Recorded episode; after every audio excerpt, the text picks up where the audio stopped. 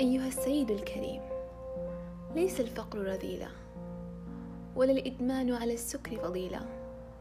أنا أعرف ذلك أيضا ولكن البؤس رذيلة أيها السيد الكريم. البؤس رذيلة.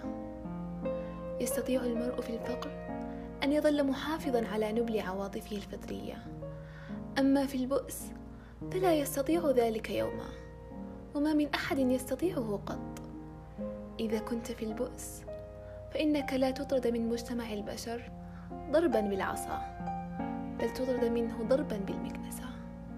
بغية إذلالك مزيدا من الإذلال.